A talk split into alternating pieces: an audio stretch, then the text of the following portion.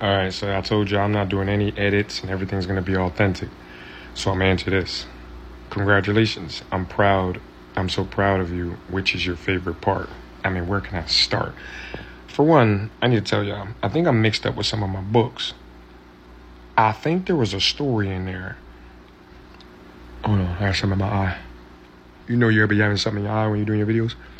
I think there's a story in there about like when he was supposed to carry like a woman up the hill, she gave him like the opportunity to raise a pig or something. I don't know. I think I got my books mixed up. I might, might have been a different book.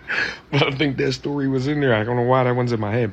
But one of my favorite parts is when Zero hit dude in the face with the shovel and ran off into the uh, the desert. I'm just being honest. They was playing him like he was sweet. And then he was like, nah, wah wah. And then he ran off in the desert and they found themselves. That's my favorite part. Short Cast Club